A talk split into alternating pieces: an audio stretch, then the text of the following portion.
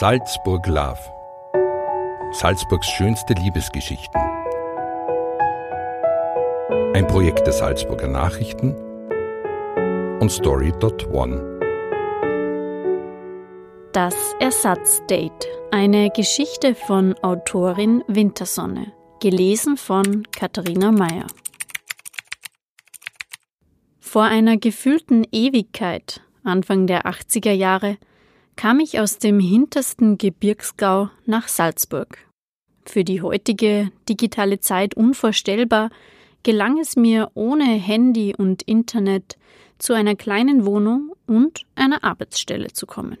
Solche Art bestens in der Fremde eingerichtet, traf ich zufällig eine Jugendfreundin wieder. Auch sie war in die Großstadt Salzburg gekommen, um ihre Zukunft zu gestalten. Ihre Ziele wichen aber grundlegend von meinen ab. Die Freundin beabsichtigte, reich zu heiraten und das Leben zu genießen. Um diesem Ziel schnell näher zu kommen, hatte sie sich bei der damals einzigen seriösen Partneragentur in Salzburg eingeschrieben. Nach diversen Treffen mit potenziellen Kandidaten hatte sie schon eine gewisse Routine und Effizienz bei der Partnerwahl entwickelt. Eines Tages rief sie mich an und bat mich um meine Unterstützung.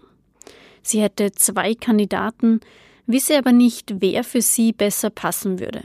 Daher müsste ich ihr helfen und einen der beiden abchecken, wie man heute sagen würde. Meine Telefonnummer hatte sie einem der beiden, schon unter der Vorspiegelung, es wäre ihre, gegeben. Nach langem Hin und Her war ich dann mit von der Partie. Wir saßen im damaligen Café Glockenspiel und beobachteten das Eintreffen unserer Datepartner.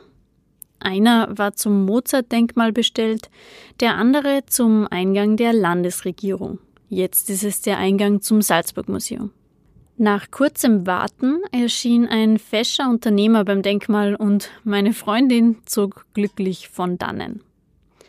Da ich beim besten Willen niemanden am zweiten Treffpunkt ausmachen konnte, beschloss ich, nach Hause zu fahren. Eigentlich war ich froh, dass sich das Ganze so aufgelöst hatte, da ich nicht wirklich glücklich mit dieser Situation war. Kaum zu Hause angekommen, läutete auch schon das Telefon. Der besagte Herr war am anderen Ende und bedauerte sehr, dass wir uns irgendwie verpasst hatten.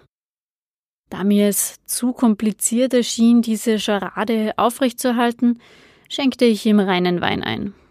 Ich entschuldigte mich für das Vorgehen meiner Freundin und war mir sicher, dass die Sache damit erledigt ist. Mein Gesprächspartner war aber keineswegs verärgert, sondern eher amüsiert und gestand, dass auch er die Sache mit der Partneragentur nur halbherzig verfolgt hatte. Dafür überredete er mich zu einem zweiten Anlauf für ein Treffen. Nach 15 Minuten holte er mich bereits zu Hause ab und ein halbes Jahr danach folgte der Heiratsantrag.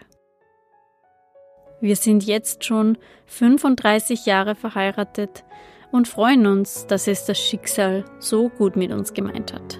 Salzburg ist noch immer unser Lebensmittelpunkt. Da wir etwas außerhalb wohnen, fahren wir immer wieder gerne in die Stadt und genießen das kulturelle Angebot oder einen romantischen Spaziergang.